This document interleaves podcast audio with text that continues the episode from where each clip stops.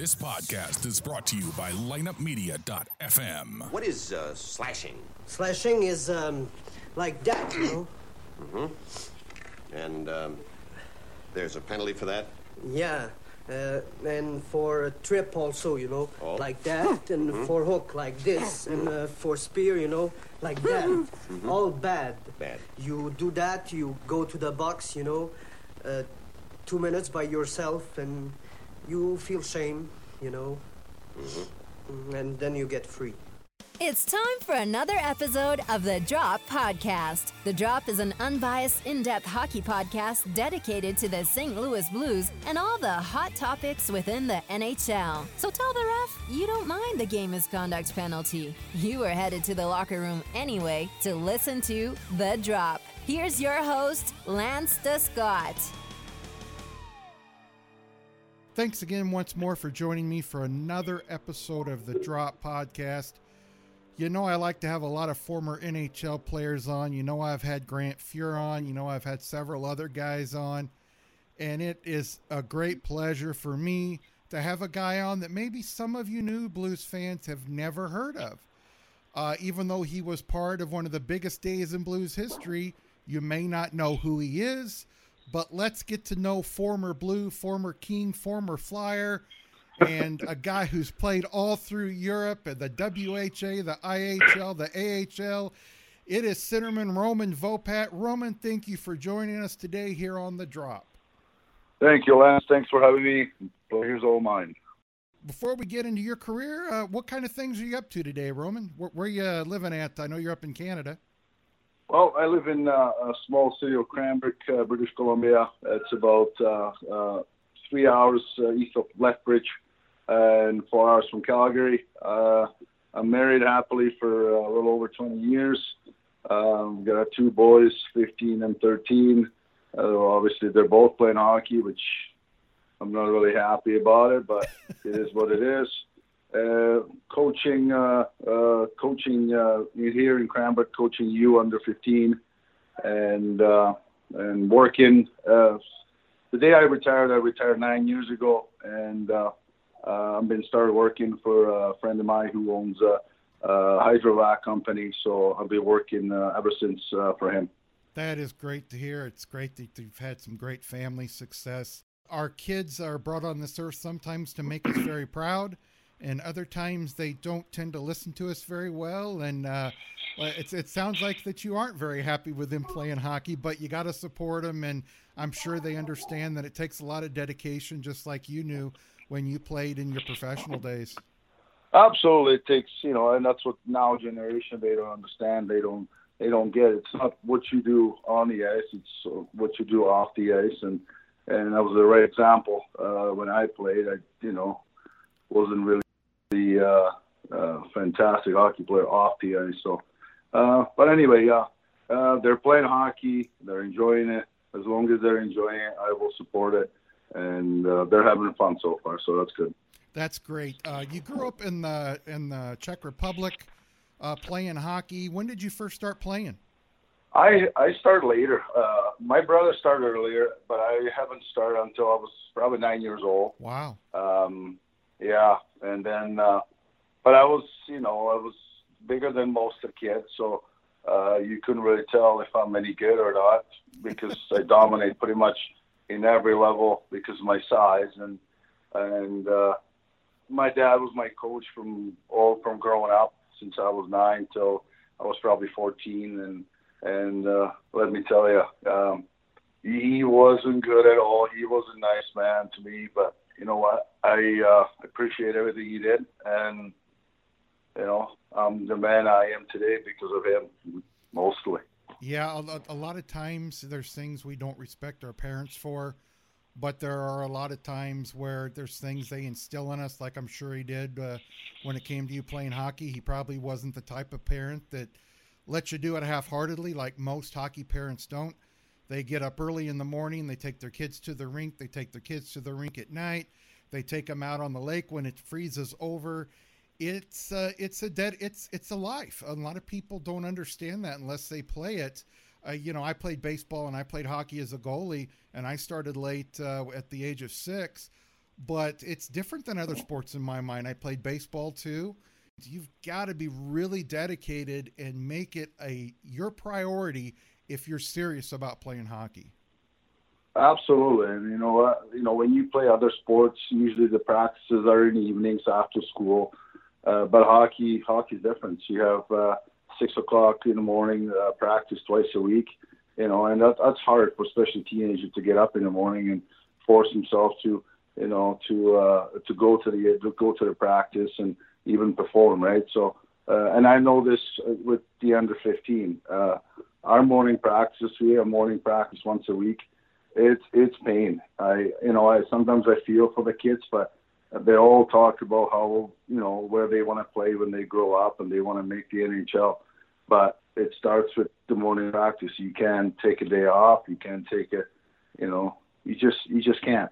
If you want to achieve your goal, you want to you know fulfill your uh, childhood dream, then you got to go for it and you got to put the foot to the metal and just do everything. Doesn't matter if it's 6 a.m. or 6 p.m. or 11 p.m. You just got to be ready to go any time of the day.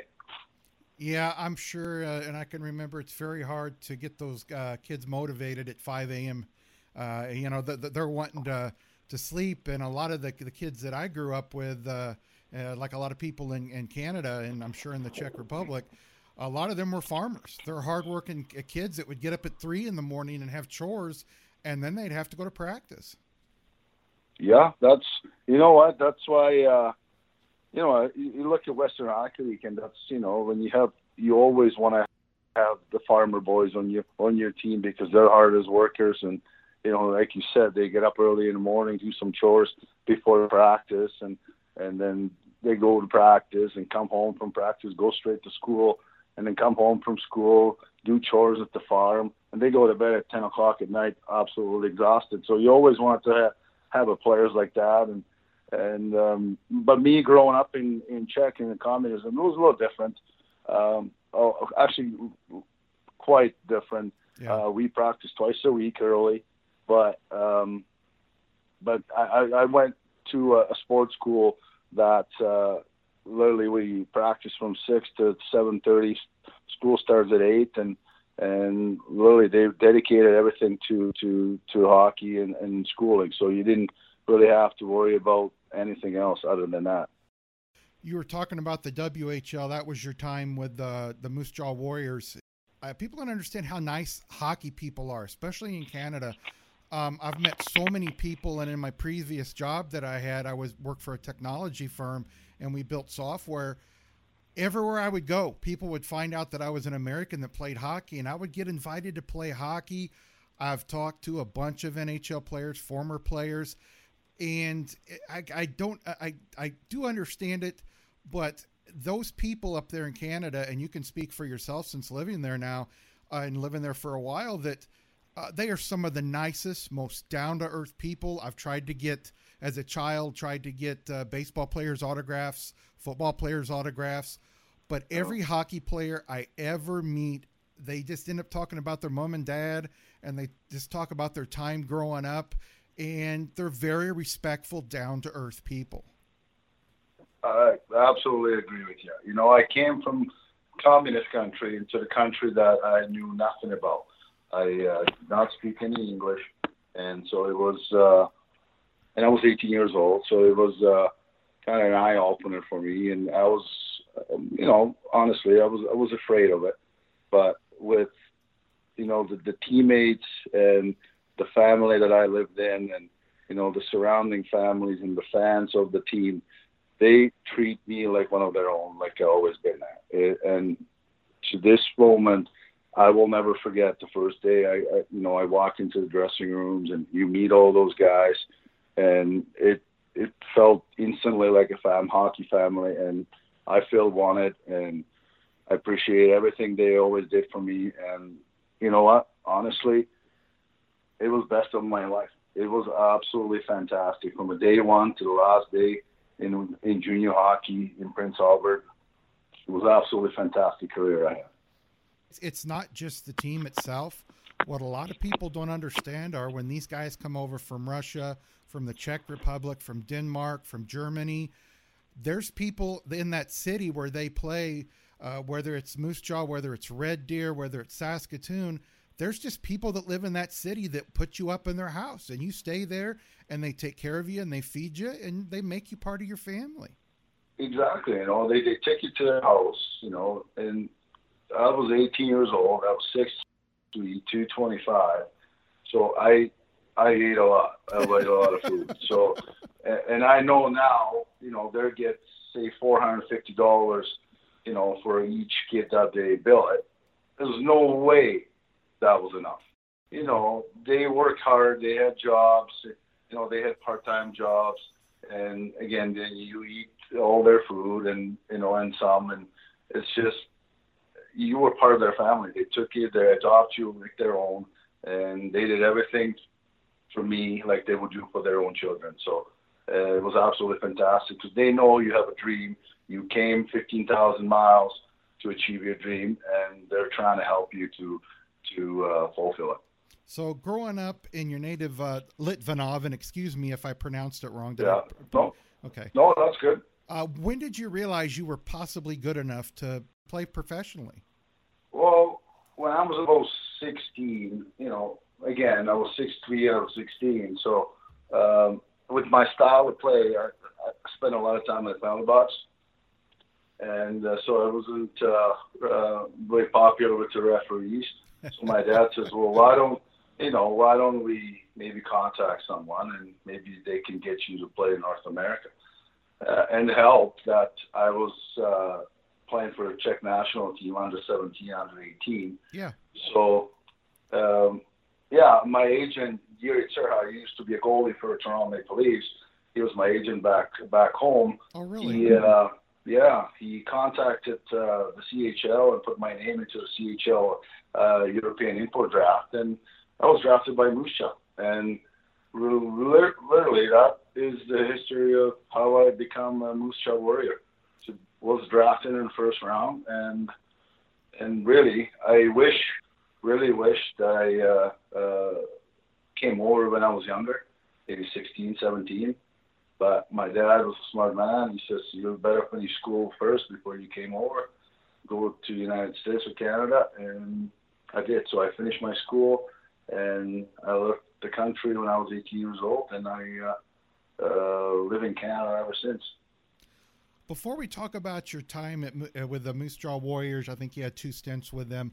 Um, a lot of people they'll they'll see a player maybe get to be older in the NHL and he's a little too slow, but he still has some skill, and he goes over to the European leagues. He goes and plays for a German league, or he plays uh, for a league in the Czech Republic, or he plays in the K in the KHL. Explain to fans the difference between the game because a lot of them think it's just the rink size. Well, when I left the National Hockey League, I went to Germany, and the German German league, the DEL back then, it was majority uh, players from uh, North America. So I would say each team would have uh, 10, a minimum 10 players from North America. So the game was similar to uh, to the National Hockey League, a lot slower, but uh, still the physicality, the fights, you know, was there. Uh, then you go to Finland, Finland and Sweden, mm-hmm. and Finland is very similar to North American style of game uh, very fast, physical, but on a little larger uh, larger surface. And then when you go to Czech, it's more of a uh, more skills, not not as not as much physicality, but um, more more skills than uh, all those leagues I just mentioned, uh, German or or Finland or Sweden. So uh, every every league got you know their own thing. They're they're all beautiful. They're all different, but they're all in the same way. They're you've got to love the sport to play it and succeed. Uh, you know, you, you see guys with a lot of talent, and if they don't work hard at it and they don't love it, they're not going to succeed. And you worked hard enough to where you were drafted by the Blues in the seventh round. I believe it was 172nd yeah. overall in the 94 yeah. draft. What was that feeling like? Did you know for sure you were going to get drafted, but were you kind of getting itchy towards the last couple rounds there? Oh yeah, I was actually really cheap because uh, we talked to St. Louis uh, day of the draft, and they said they would like to take me in the fourth. I says, okay, then that's fantastic. I had an interview with them, and I interviewed pretty well, I, I believe. Uh, so they said they would like to take me in fourth. But you know, when you go through the draft, and all of a sudden you go in round number four, and all of a sudden there's a player available that wasn't even supposed to be in fourth round anymore. So Sandwich took it. Okay, then I went to fifth. Well, they skipped when they made a trade for a fifth. So then all of a sudden there's a sixth. Oh my God! And then, then you start thinking, okay, well, okay, well if San Luis doesn't take me, you know, then you start questioning yourself. But you know, I had a, you know, I had a faith in whatever they said, and so they took me in seventh, and I was happy a day in my life. And but again, you, you being drafted, it doesn't really uh, doesn't really mean anything. But I was happy for sure, and then it was part of my dream become halfway halfway uh, true. So um, yeah, that was a that was a for sure a stressful time, but also a, a very happy time for me too. And I'm sure you will never ever forget it uh, until the day you die. I'm sure you'll always remember being that little nervous young man at 18 years old, about 18, and you get drafted and you're excited. And we talked about the Moose Jaw Warriors after coming over from Litvinov. Uh, you were talking about your time in the penalty box, and in 72 games in 94 95, you had 141 penalty minutes, but you also had 23 goals and 20 assists for a total of 43 points. That's pretty good because the WHL back then was a pretty feisty league. Oh yeah, that, you know what? Every team you look at through all the lineups, all those teams that the 94, 95, they, you know, they were full with uh, physical uh, physical defensemen and tough forwards. And yes, it was a, it was a tough league. But you know, me being 6'3", 225 when I was 18, I enjoy that style. I, I literally thrive on it. Like more physical I get, I, I got better. But when I had Al Tour as my coach, I had to learn how to defend myself because you know when you start hitting people that you're not supposed to hit, um, and I and, and you know, and I would hit anybody. I didn't really care. I didn't know anyone. So they says, "Oh yeah, I keep hitting, keep hitting." So I kept hitting, and eventually, you know, you have to answer the bell. So uh, Altur uh, after practices, you know, show me some few things, and but he has we have such a good team and, and a tough team too. We had no Bastard and Rob Trombley, who uh, yeah. uh, who was a not not a really big fella, but one of the toughest in the Western Hockey League uh, in that time, and you know, and they taught me some few things, and and you're not going to win all of them, but you know, you have to start start uh, uh, get into the fights to to uh, practice it because it doesn't matter how many times you do the wrestle after practice, you're not going to get better unless you uh, get into a real fight. So, you know, I don't know how many I had that year, uh, but I probably lost majority of them. But um, I, you know what, I showed up, and that's what I think that's what matters the most. Yeah, you showed up and you worked hard. And what's funny, I tell people about times when, uh, uh, as a goalie, they even taught us as goalies uh, how to pull a guy's jersey over his head and keep it there to where you could punch him. And people look yeah. at me like, "But you were a goalie." I'm like, "I don't care that we were taught that too. It was just a different game." And I, you know, I, I don't want to go back to the '70s where everybody was just you know beating everybody up. There were there was yeah. skill, of course, in the game. You yeah. had skilled guys in the game, but it was just a different game back then. And I I wanted to get your opinion on this too before we talk any more about your career. Uh, the the game today, to me, the refs don't call things that they should. Uh, they don't allow uh, guys to police the ice themselves.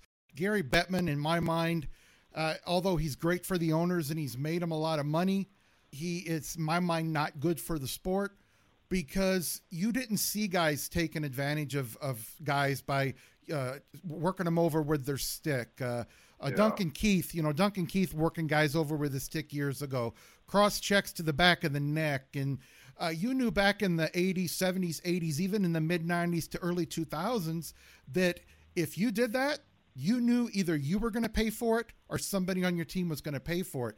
And yeah. there's there's no I, I, just i just don't see that in today's game. And people say well it wasn't as safe. I think it was safer back then.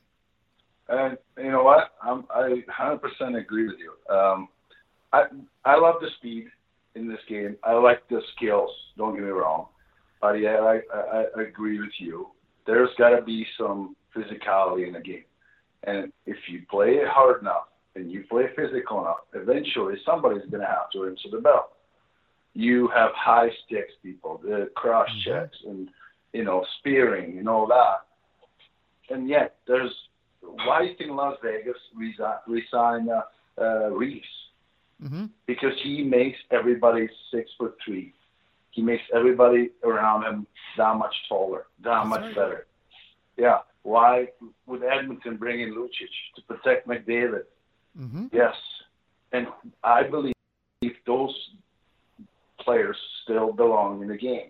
Yes, get rid of get rid of the the, the, the stage fights, you know, before the face off Sure. and all that. You you still have to be able to play the game. And Reaves can't play the game. Uh, Wilson from Washington can't play the game. Yet they're still top.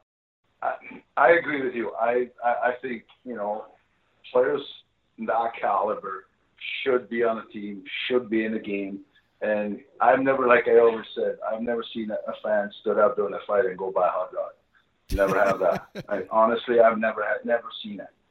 You know, I'm not saying you want, like you said, in the 70s, six, seven, eight, nine fights a game, but you know, once in a while, you know, one fight a game, two fights a game, it never hurts anyone, and I think it's just only uh, makes the things cleaner, uh, safer for the other other players, and I think players should be able to police themselves because re- referees have no idea what are the rules, what they can and cannot call. They're confused, and so are the players. They're very So, they're, they're very confused. Well, one game Very. one game a hooking call isn't hooking. The next game with the same referee crew, you'll get a hooking call that's even worse. And and they Yeah. either let it and you just it, it's it's kind of like the goalie interference. Referees Yeah. don't know what to call, what to do, and I've always thought it starts at the top. But when you're talking about physicality on the ice, to me, it's about accountability. And I remember stories from Tony Twist and Kelly Chase from the Blues, and they would tell me that they would skate by the other the other team's oh, bench yeah. before the game and say, anybody touches 16, you you know you know what's going to happen. You're gonna you're gonna have to deal with me. Either you are or somebody on your team is. And did you ever? I mean, I'm sure you played with Brett Hull. Uh, Yes, I did, If, yeah. if anybody ever messed with him, what happened, uh, Roman? Yeah, you would have Tony Twist tapping on your shoulder. Yeah, and you don't want you don't want angry Tony Twist tapping on your shoulder. Trust me. But yes, exactly. The intimidation factor back then it was there. You know, like when I played in PA, we had we would play Saskatoon. Saskatoon might have the toughest team. They always have. Look, Sure. at they had Tony Twist, Kelly Chase, Yeah. they had Kevin Kam- Kevin Kaminski, they had Clark, all those guys.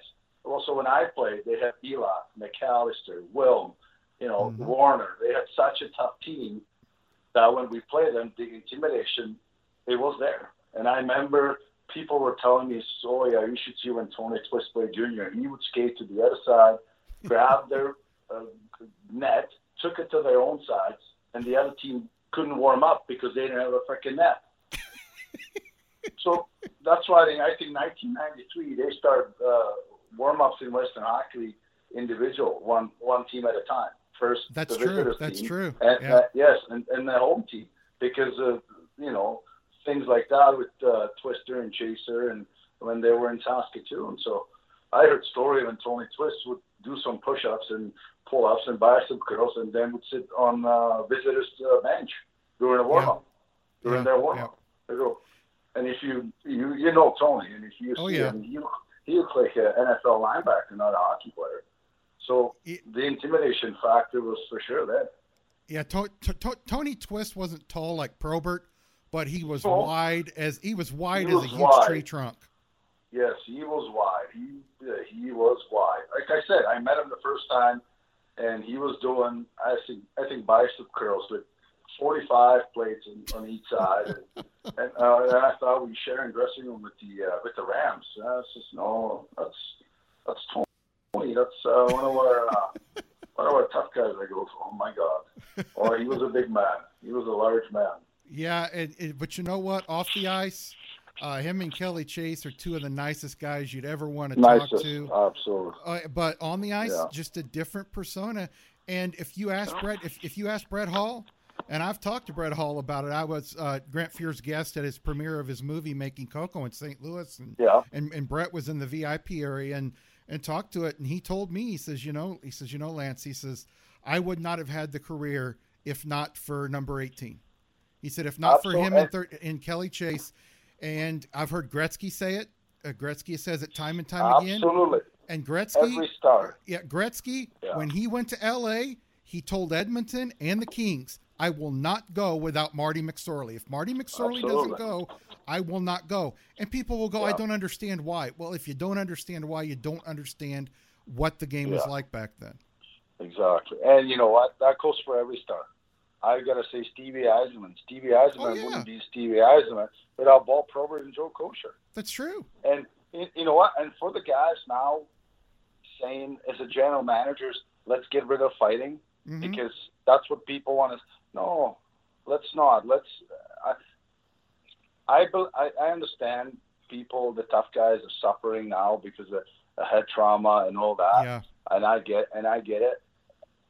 When people ask me about what do you think about fighting in a game, I says, watch the Ice Guardians, and that that Yep. that's all I need to say to them. Watch the Ice Guardians, Yep. and and listen to uh, listen Kelly Chase at the end when he has tears in his eyes, that he would do it again if he had a choice. He would do it again with a little more passion. Yep. And, and all Then- those guys, all, all those guys in that Uh, movie, I know, I know Adam Scorgie yeah. personally, the, the producer of the Yeah. movie, and all those guys. He said if they all Yeah. had to do it over again, they would do it the exact same way. It was for the love of the game, and you know, Yeah. I, I can't remember which player it was, but he said people would come up to him and said, "Why are you patting the guy's back after you just beat the crap out of him and telling him good job, good job?" He says because even though I beat the crap out of him, I still respected him, and he That's respected respect, me. yeah. He said when we fell and- to the ice, if I was on the bottom, he didn't punch me when I was on the ice, Yeah. and if, if, if vice versa, I didn't punch him when Yeah. he was on the ice.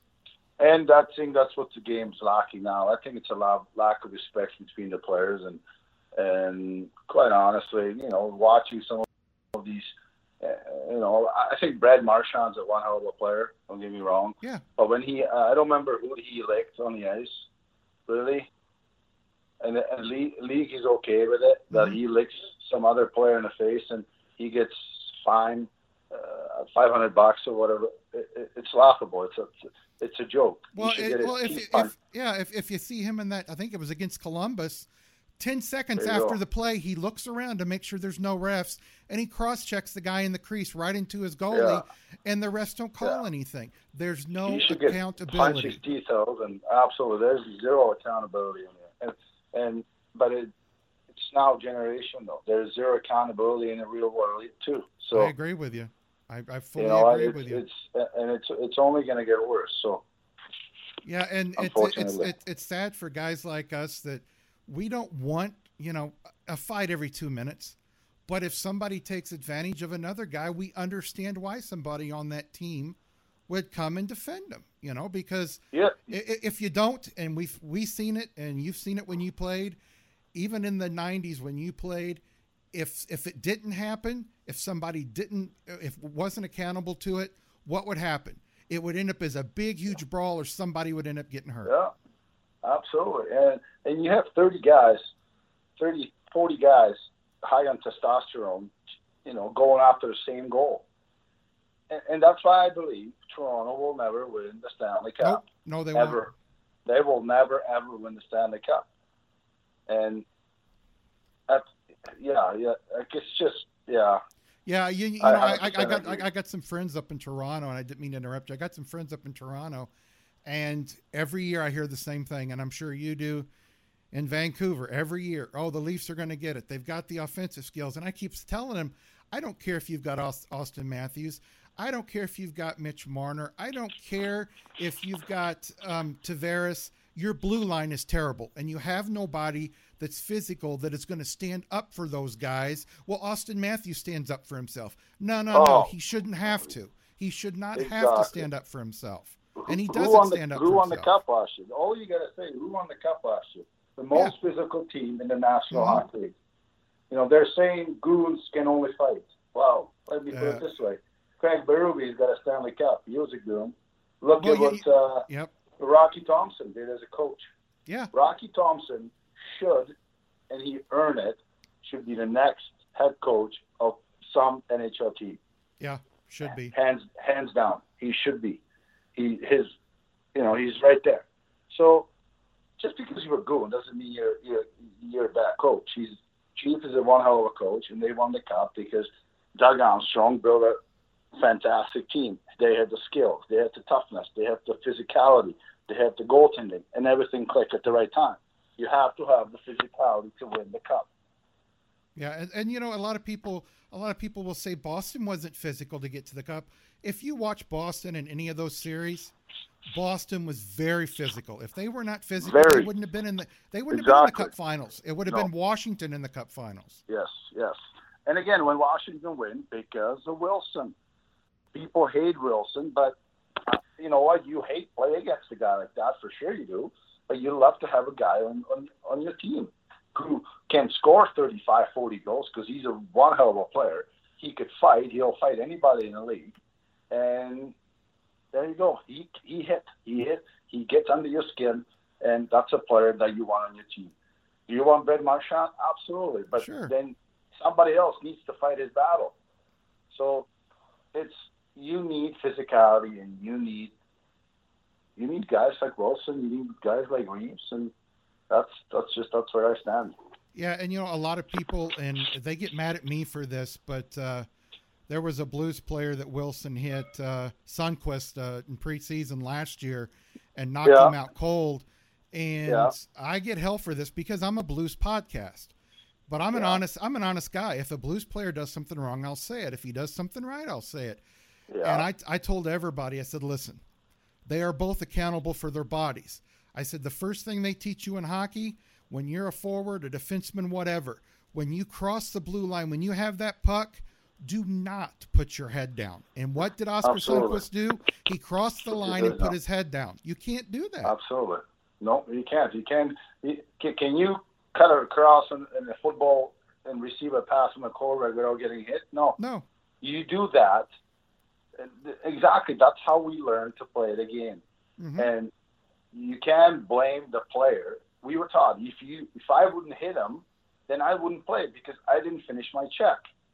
So and if if I get hit because I had my head down, all my all my coach would say is, "Well, you stupid for putting your head down." Yep. But now he got crucified for, oh, how dare he? That's a head contact.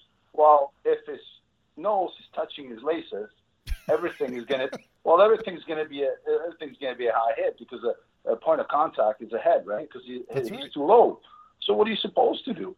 What about Zdeno Chara's? Zdeno Chara's six foot nine, so everything technically, every other hit, it's a hit to the head That's right. if you think about it. Yeah, so he should be he should be suspended for life. But it doesn't. He, You, you have to be yeah. you have to be responsible with your body. If you're the guy that's doing the hit and you go to hit somebody in the open ice and they've got the puck and as you're going to hit them, they put their head down, you cannot stop. People don't no, understand that. You you're, cannot you're stop your body. the. You can't you can't hit. You're already committed to the hit. There's no that, people. If people thinks you can't stop, that's because they never played a game. They, They've never yeah, played the game. Yeah. Yeah. Try to yeah try to drive 40 kilometers an hour and start stopping on a dime. It doesn't happen. Yeah, it, it, it, So, it definitely we- definitely sounds like you and I agree on a lot of those things. Yeah. Well, you, yeah. It's it's common it's common sense, Roman. It's just common absolutely sense. it is. Absolutely And uh, we lack all that today, whether it's on the ice or off the ice. But let's get back to uh, Okay. to your time with the Blues. You weren't with them very long. Um, February 27th, something that a lot of Blues fans uh, back then got very excited about, and I'm sure you were probably shocked. You, along with Craig Johnson and uh, Patrice Tardif and two draft picks, were traded to the Kings for Wayne Gretzky. Everybody's got Gretzky's uh, take on that day, what it was like for him. What was that day like for you? Well, uh, I got the phone call. I was in Prince Albert. Uh, I was, I think I was eating Sure. or uh, You yeah, were playing with the and then Raiders, I, got- believe.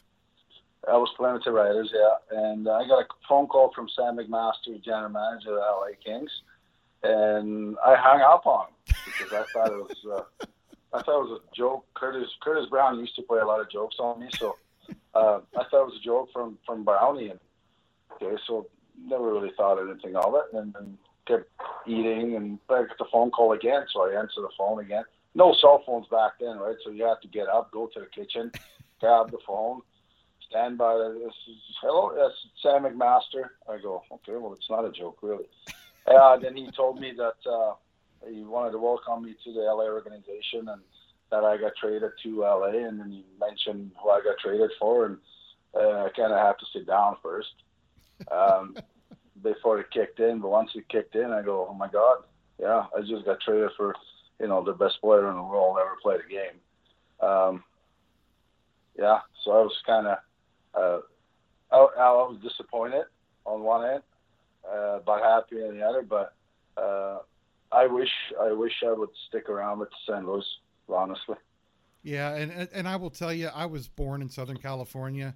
Uh, the love of the game out there in L.A. until Gretzky came there was nothing, and after he left, it, everybody kind of expected the Kings to continue to win a lot of games, and it didn't happen that way.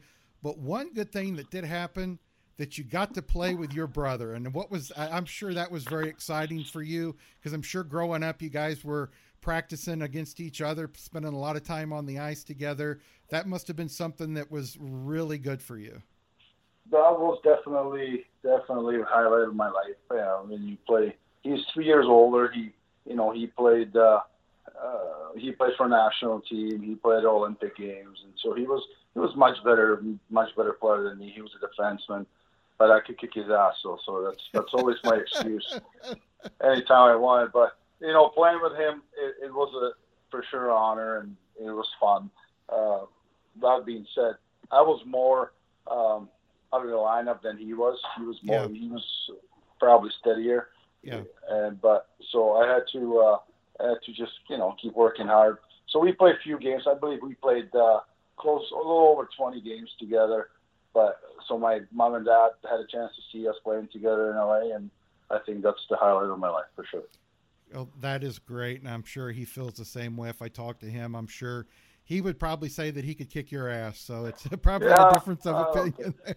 Yeah, no, he, he knows he can. So, well, well you, you know, he, can, he can. Go ahead. He, he can rub it in my face now. He gets the Stanley Cup ring, so and I don't. So yeah, yeah, I, I guess he can a little bit, but uh, um, you know, a lot of people didn't follow your career after that. You spent time with the Kings in and out. You played for the uh, the Fredericton Canadiens you, you had a cup of coffee, three games with the Blackhawks.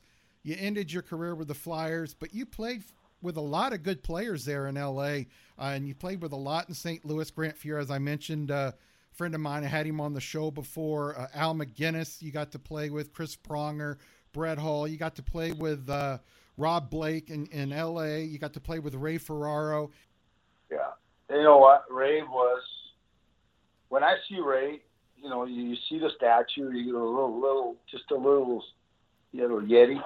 Um, he was incredibly strong for his size, incredibly strong. He was an incredible athlete uh, with great sense for the game. He had, mm-hmm. you know, he could read the game like there's like no one. He could make the pass. He could shoot. He could score some goals. Just look what he did in Brandon. I think the, the, the his goal record still stands in, in Western Hockey League. Yep. Yeah, so you know it's an, an incredible achievement. And yeah, he, he was he was a one hell of a player. He, he, he wasn't was yeah he wasn't a, like you said he was not a big guy, but he was no, but he was extremely, he was extremely strong. Yeah, extremely strong upper yeah. body, extremely yeah. strong skating, great yes. hands. He had excellent yes. hands. Yes, he did. Yeah, and, especially uh, in the tight tight area, he was he was very good. Oh yeah, yeah. If, if, if you had him up against the boards and you were behind him, he was very good at moving that puck out and getting it to somebody. Yeah, yeah. Let's talk. He would about... be fantastic in now now game because he would never shut up. He would chirp the benches. That's why he's doing what he's doing because he was such a good his mouth. Was ridic- ridiculous. Now, was was he the worst chirper that you ever played with or against? Would play with, yes. He, that would have to be him, yes. he was awful. Yeah. He chirped absolutely everybody. Yeah. Him when him and Barney go back and forth. Oh, I bet. I bet. Yeah. Yeah, I, it, I, I'd love to have a microphone there. That would have been awesome. Ooh, you would. Have, Oh my God, it would be. Oh yeah. But You, pro- you probably couldn't was- play it on TV though. no, you for sure couldn't. No, no.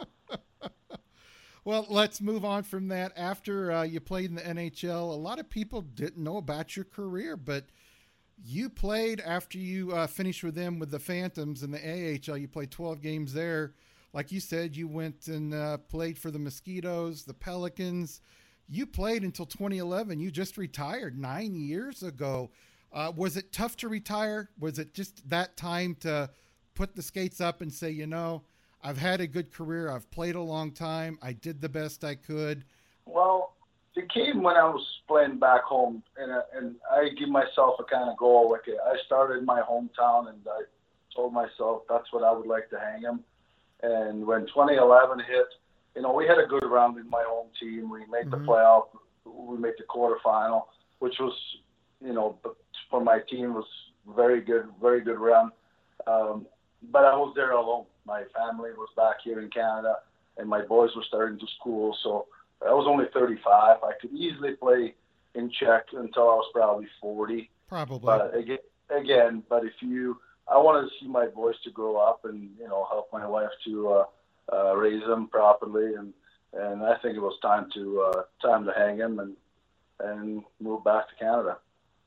Yeah, you know, a lot of guys when they get older, they tend to be not as physical. They don't uh, take the body as much. They don't uh, give it too much. But uh, your last five years, uh, your two years in Sweden, you had 162 penalty minutes, 171, and then the last year, the before you retired, in uh, for HC Litvínov, you had 177 penalty minutes. Yeah, well, I I like you know I was just if you remember Adam Cracknell, he, he Yeah. played for the Blues. Yeah, Yeah. he lives here in he lives in here Cranbrook, and we talk. I go to the same gym, and and I'm probably in better shape now than I was when I retired at 35. So, um, but I like I said, I love to play physical. I uh, that that was that was my bread and butter. I, I had a pretty good shot. I didn't know where the puckies are going to go, but I had a pretty good shot. But the physicality that was pretty much my, my bread and butter. And when I talked to Cracks, Adam Cracknell actually made a joke. Says, "Well, you try to make a comeback, or because uh, I'm like you know a lot of a lot of people don't know me, but um, I'm in better shape now than when I was playing. Oh, I, I believe it. A lot of those guys in the '90s, um, after the game, it was beer and going out. There wasn't a lot of working out. That kind of started in the late '90s, early 2000s, where guys started taking a little bit better uh, care of their bodies. But uh, talking about Adam Cracknell, that's a guy that you know loves the game. He continues to play. Teams still will find a spot for him when they need somebody to come in and play. Is is he a top line guy? No. Is he a top two line guy? No. Is he a guy you can put on a fourth line that's going to give you good minutes? Yeah, he is. He's a good PK guy. He's a good team guy. Like you said, if you can give me eight to twelve minutes, fantastic. You know, you know, and he's come as a decent price. Yeah. Why not? Yeah. Yeah. You know, and you some- I, I, I, some- w- I would I would rather have a guy that could give me a great eight to twelve minutes than a guy that gives me a bad eighteen minutes. Oh yeah, hundred percent agree with you. But sometimes you with the with the salary cap and all that, right? Yeah. Now you now you have a fourth line player who's making two million dollars, and so replace them with the guy who's making five hundred to seven hundred like Cracknell would. It's it's extremely difficult because then where are you going to put the money, right? So Yeah. it's yeah. it's all about it's it's it's a business nowadays. It's not really um, it's yeah, it's business. It's it's and you know people got to realize it's a business. And speaking of the business, uh, the season was shortened in March. They're talking about the new playoff format, and I'm going to get your opinion on it, and I'll give you mine. Do you like the 24 team uh, playoff format? I don't. I don't. I I honestly don't like it. And after watching the the lottery the other day, oh, that was a joke. I want to throw up. It's a joke. I want to. it- It's an absolute joke. It's. I, I I don't. I don't even have. I'm, I'm speechless. I have no words to describe it. What happened? Like how how is it even possible? Like it becomes a, a circus.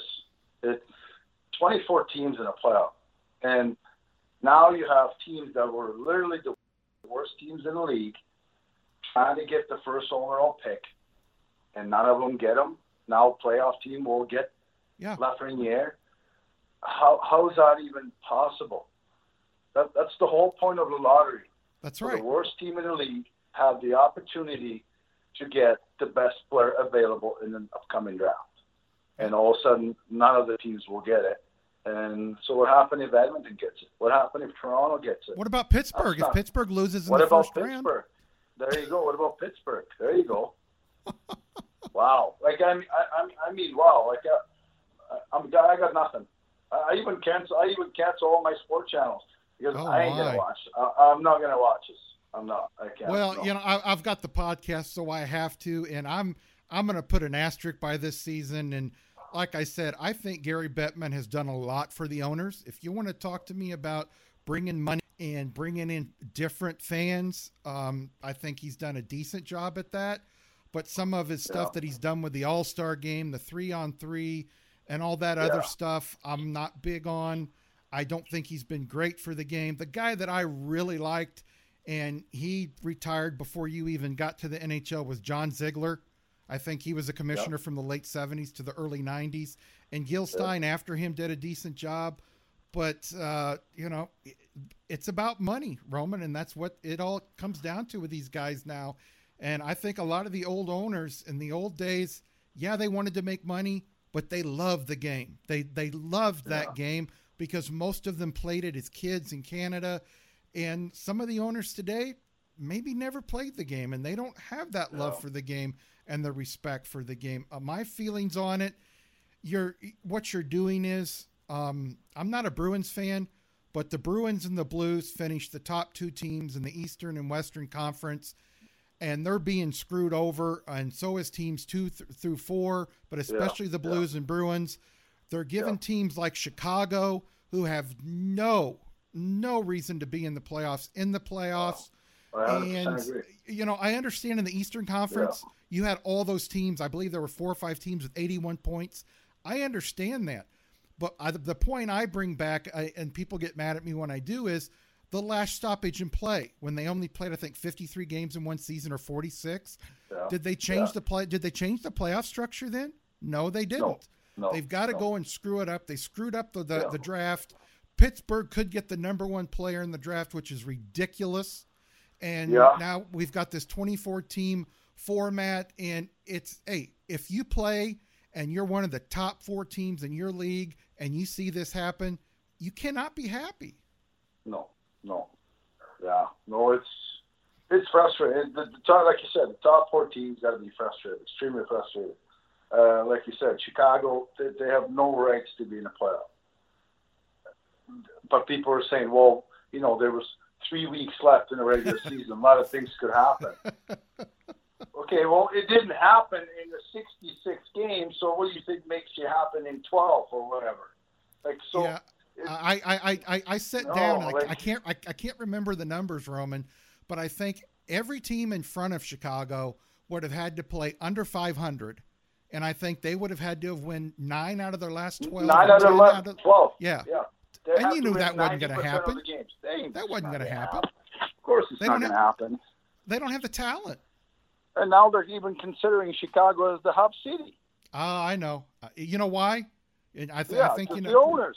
It's because of the owners, and it's because NBC Sports. That's one of their major channels. Is NBC Exactly. Sports Chicago? In my mind, Exactly. Roman, when you start letting the TV to, Yeah. to, to, to, to put your game out, make decisions on playoff formats, and from what I was told, Roman, I was told by somebody that was in those meetings that NBC had a decision on that 24 player format, and I think that's ridiculous.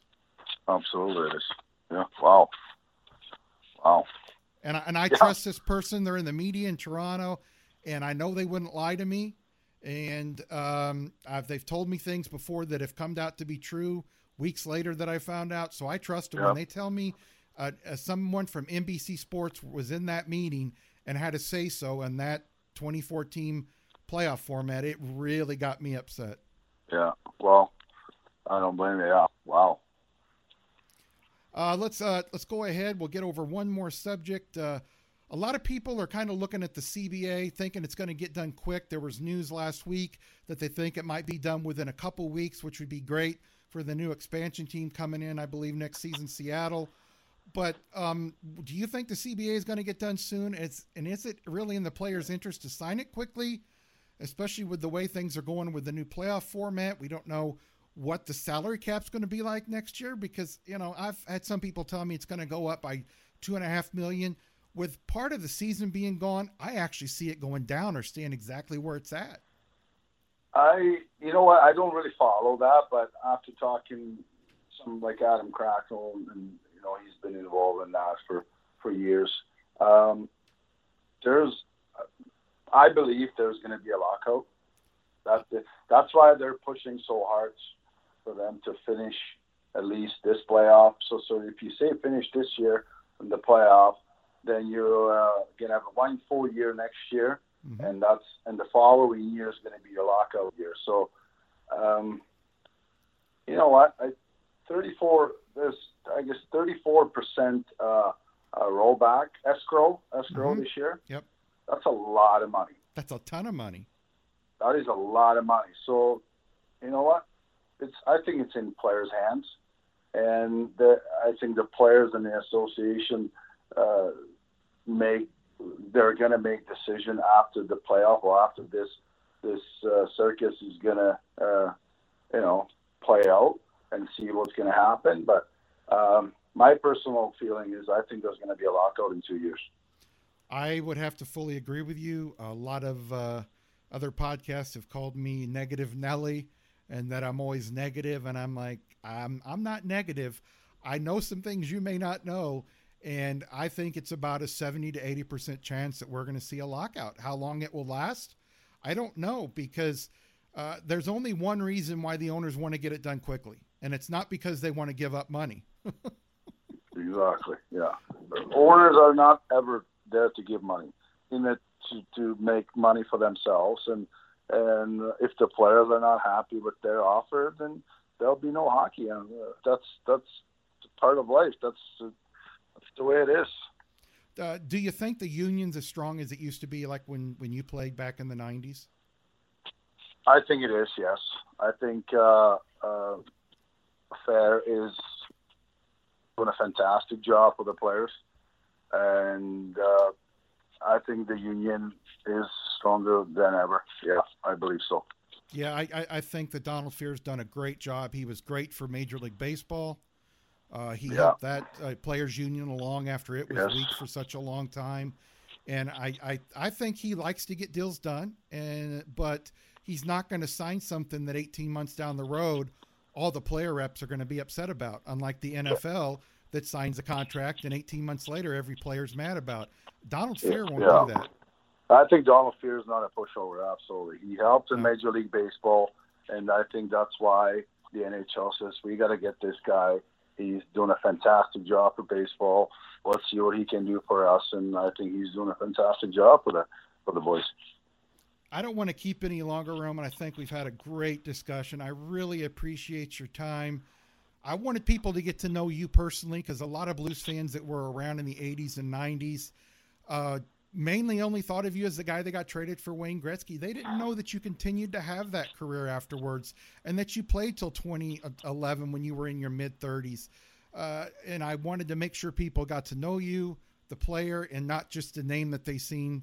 Hey, this guy was traded for Wayne Gretzky. And hopefully you can join us again after the playoffs. I know you said you're not going to watch them, but uh, unfortunately, unfortunately, I have to because of the, my podcast. But uh, hopefully, yeah. we can have you on again Lance, appreciate it. Thanks for having me. It was a blast again. So thank you. And like I said, if uh, you want me on it again, it will be my pleasure to do it again after the playoff.